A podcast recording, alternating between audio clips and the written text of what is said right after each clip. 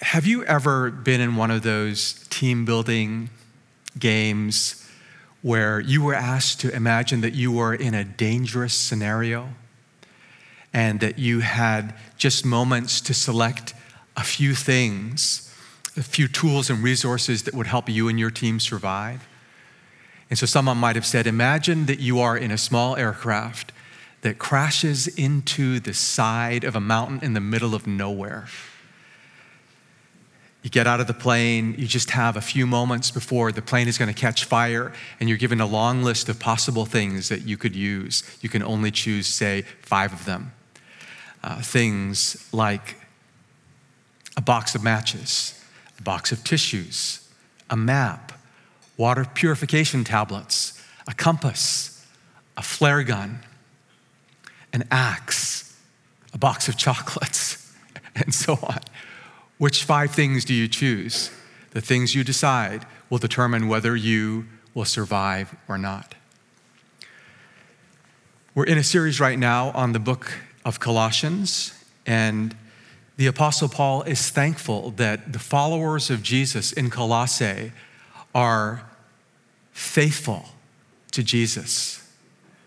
But he's also concerned that they might get shipwrecked in their faith. He's concerned about their spiritual survival and well being for their life with God. And so in Colossians 2 2 to 4, he writes these words My goal is they, the followers of Christ in Colossae, may be encouraged in heart and united in love, so that they may have the full riches of complete understanding in order that they may know the mystery of God, namely Christ, in whom are hidden all the treasures of wisdom and knowledge.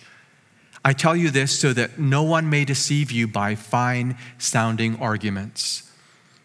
May the Spirit of God speak to us through this, his inspired word today.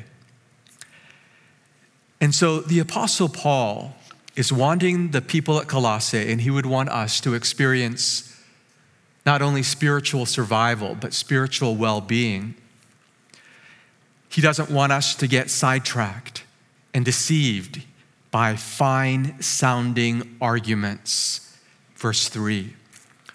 What is he referring to?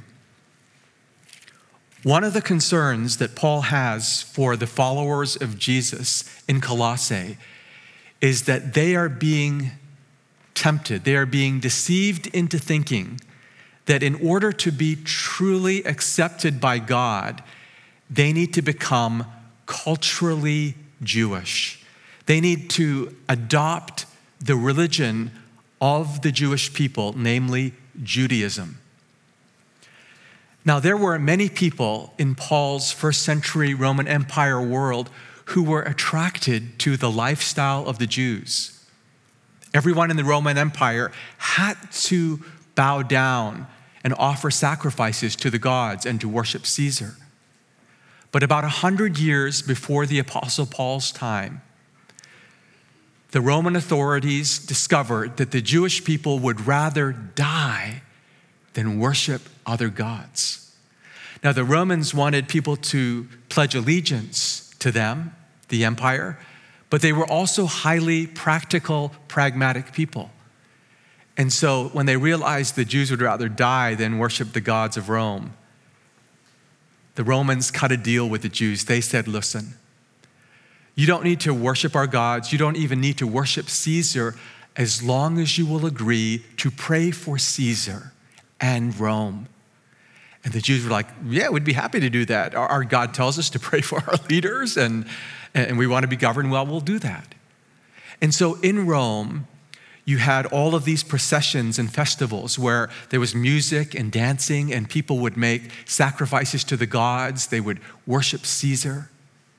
But the Jews did not show up for these festivals, these processions, because they had an agreement with Rome that they did not need to worship the gods. Now, the fact that they didn't show up for these festivals infuriated some of their neighbors, but other neighbors, respected them for their stand. In fact, some Gentiles began to think maybe all the gods of Rome aren't really gods at all. Maybe they're just demons in disguise. And these Gentiles would approach the Jews and ask them, Tell us about your God. What, what is your God like? And they became known in Scripture as the God-fearers. Some of them began to follow the God of the Jews. Some of them stopped showing up for the festivals to make sacrifices to the gods and to worship Caesar. And their neighbors said, Hey, why aren't you coming to the festivals? Why aren't you making the sacrifices to the gods? You're going to get us in trouble because you're not doing these things. And these Gentiles would say, But, but we're now part of the family of Abraham. We worship the God of the Jews. And the neighbors would say, But, but wait a minute, you're not biologically Jewish. And, and then the Jews would say to these Gentile God-fearers, if you really want to know God, if you really want to be approved by God, you need to become culturally Jewish, you need to get circumcised, you need to obey certain dietary restrictions like no eating pork. And the Gentiles thought, well, we want to be approved by God. And if we do these things, if we get circumcised, if we stop eating pork and the like, people might think we're Jewish, and we too will get a free pass from needing to worship the gods and Caesar. And so there's a lot of pressure on the Gentiles, including those that are following Jesus, to become culturally Jewish. And so Paul says in verse 11 if you know Jesus, you have been circumcised in the only way that really matters. So you don't need to be circumcised. And he says in the text, in verses 16 and 17, therefore, do not let anyone judge you by what you eat or drink. These are a shadow of the things that were to come. The reality, however, is found in Christ. What the Apostle Paul is saying here is that something like circumcision which involves the uh, cutting of a part of the body, I won't get into too much detail here, uh, was a symbol of a person's desire to be cut in their heart so that their heart would be set aside for God. The dietary regulations, like no eating pork, symbolized a person's desire to be inwardly pure. Then the Apostle Paul speaks about shadows, and this is a bit abstract, but stay with me. Depending on the angle of the sun, sometimes you will see the shadow of a person before you actually see the person themselves. And so, a shadow comes before you see the person, but once the person is in the room, you don't need the shadow anymore because the reality to which the shadow points is with you. Paul is saying circumcision and dietary regulations were shadows pointing to a desire, a need that people had to be made pure. But those shadows pointed to a reality that was fulfilled in Jesus Christ. And now that Jesus Christ is here, we don't need the shadows of circumcision or dietary regulations anymore. What does this mean for us? Most of us here are probably not thinking about becoming culturally Jewish or, um, you know, having certain special regulations to be accepted by God insofar as our food choices are concerned. Some of us were raised in religious communities that made us feel, maybe this was not explicitly stated, but we were made to feel that unless we tithed, unless we served a lot, unless we were involved in all kinds of, of service or had a particular kind of lifestyle, we wouldn't be fully approved by God. Now, that might not have been stated explicitly, but it was implicit. And Paul is saying, look, tithing, serving, all those things may be good, but you don't need to do those things insofar as your acceptance with God is concerned because you've been made acceptable by Christ. Some of us were raised to think that in order to truly connect with God, we needed to have some kind of special experience, some kind of dream or extra revelation. And so, listen to what former pastor and author Skye Jethani says. We don't need a new and upgraded way to God, a new way to pray, a secret new code discovered in the Bible, a new teacher with a life changing insight, a new worship style or new interpretation of current events that explains what God is really doing. All you need is Christ. Some of us have felt that unless we had a certain educational pedigree, a certain kind of career, a certain level of success in a realm of our lives, we weren't or we wouldn't be good enough as human beings. We wouldn't be worthy. And insofar as God's acceptance and approval of you is concerned, none of these things really matter. A guy named Tullian Tchividjian was feeling that God was disappointed with him. And as he read the book of Colossians and meditated on this book, he came to the conclusion, aided by the Spirit, I believe, that God was saying, Jesus plus nothing equals everything insofar as our approval with God is concerned. Jesus plus nothing equals everything insofar as our approval with God is concerned. And then in verse 8, the Apostle Paul says, See to it that no one takes you captive through hollow and deceptive philosophy, which depends on human tradition and the elemental spiritual forces of this world rather than on Christ. When the Apostle Paul warns us against deceptive philosophy, he probably does not have in mind the philosophies of the Greeks like Socrates, Plato, and Aristotle. Scholars don't know if he has a particular philosophical school in mind, but we do know that the ancients in Paul's day were consumed with how the gods of the stars controlled the fate of everything for good or for evil. And so we know that the Emperor Nero, for example, was deathly afraid of his own mother's ghost. And so he consulted astrologers to help him escape his mother's ghost. What Paul is saying is we do not need to be afraid of spiritual forces of evil because Christ on the cross has defeated the powers of evil. In the passage that Marissa read earlier from Colossians 1, we read that Jesus is the image of the invisible God. For in him all things were created, things in heaven and on earth visible and invisible, whether thrones or powers or authorities. All things have been created through him and for him. And then in chapter 2, verse 15, we read that Jesus, through his death on the cross, though it looked like he was being defeated, was in fact destroying the powers of evil. We read, having disarmed the powers and authorities, he made a public spectacle of them, triumphing over them by the cross. When Jesus Christ was dying on a cross, it looked like he was dying a humiliating, degrading death.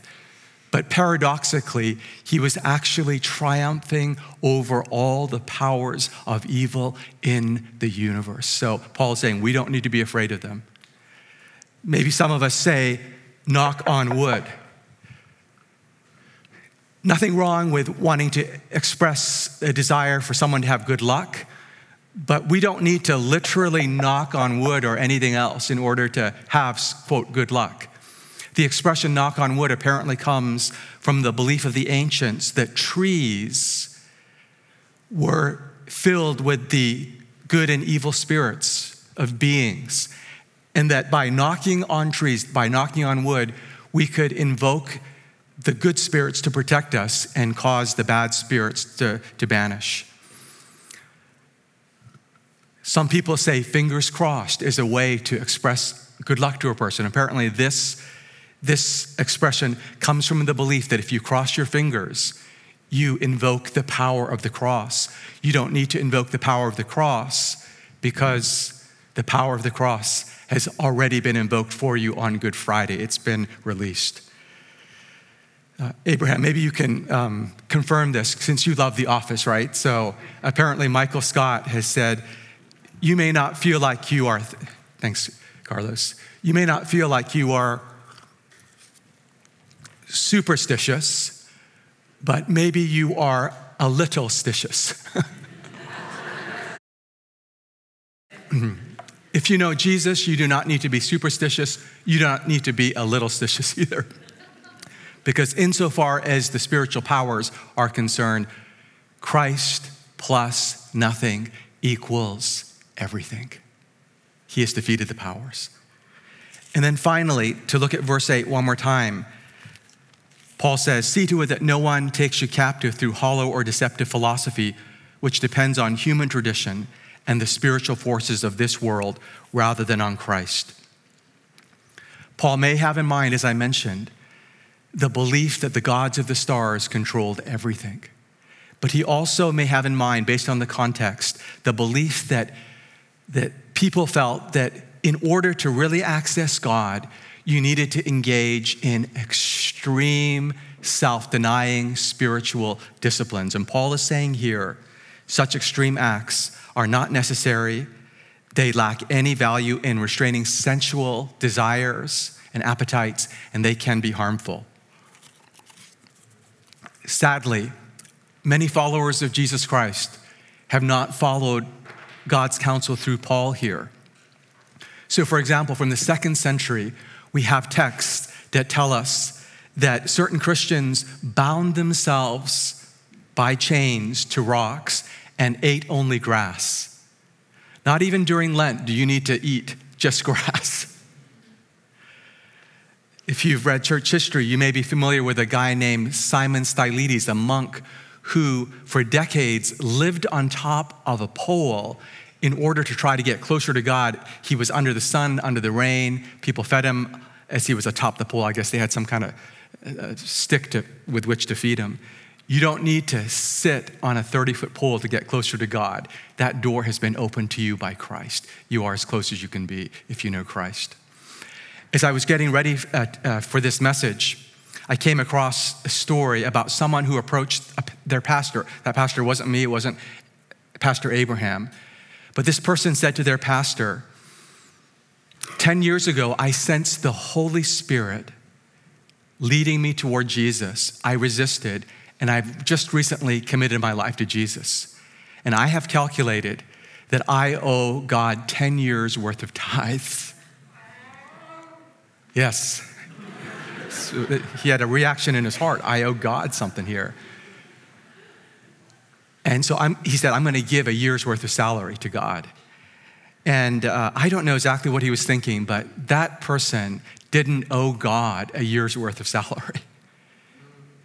He owed God nothing because all of his debts, insofar as God was concerned, was paid for by Christ on the cross.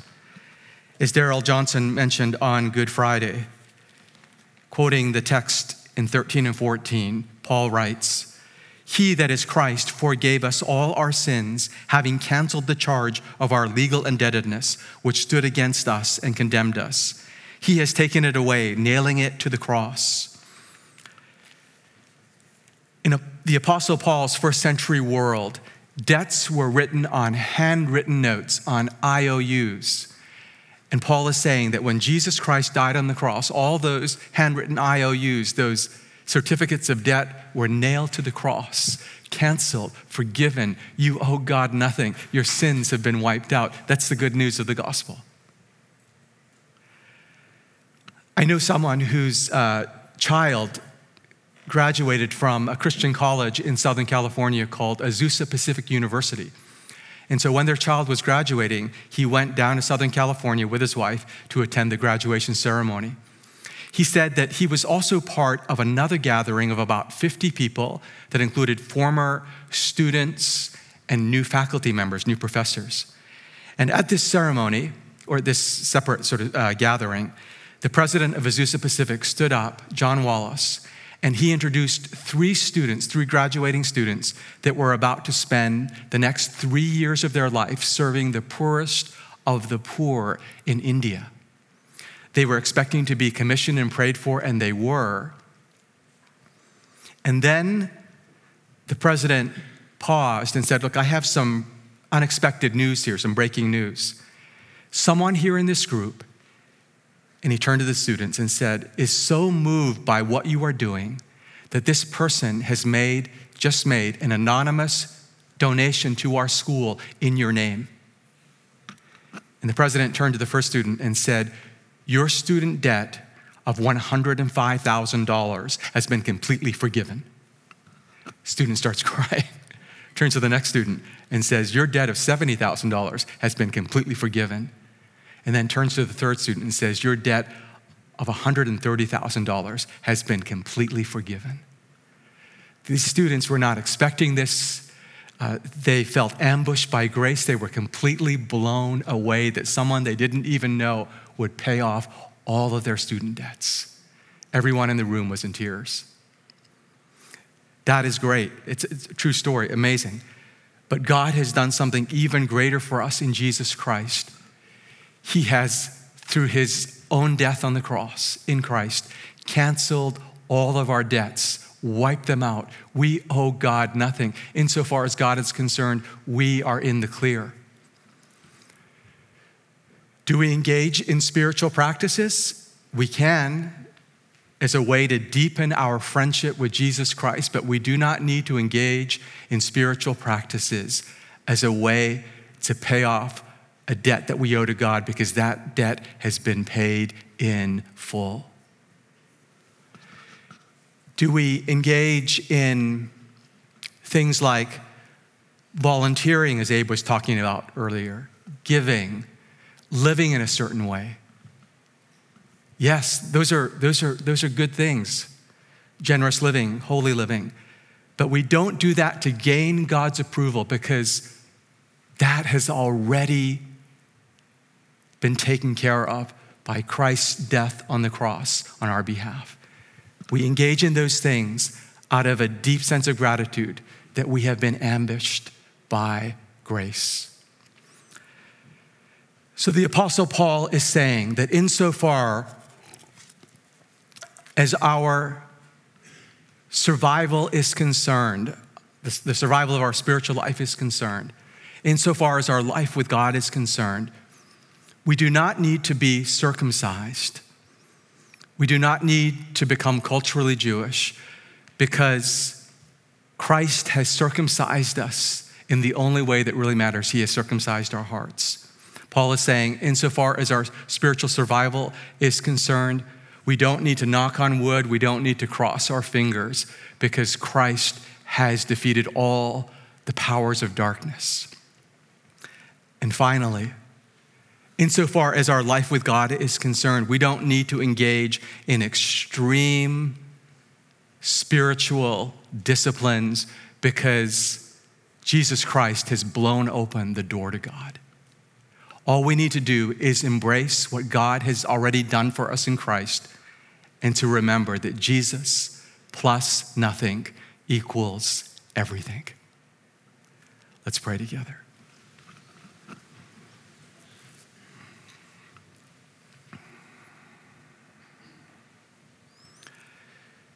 Perhaps in our private lives, perhaps in a worship service like this, sometimes we will confess our obvious sins We'll turn from them, repent from them. Perhaps in this moment, some of us need to repent, to turn from our good works, or at least relying on our good works as a means of earning our approval before God, because we don't need to do that.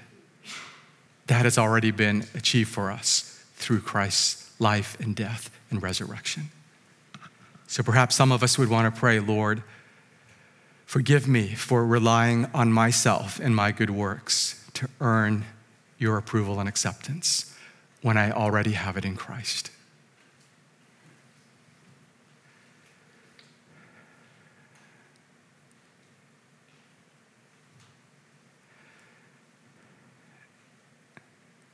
And perhaps on the heels of that, you would want to pray, Thank you for forgiving me God, through your Son Christ, and thank you for setting me free. Thank you for setting me free. In the name of the Father, the Son, and the Holy Spirit. Amen.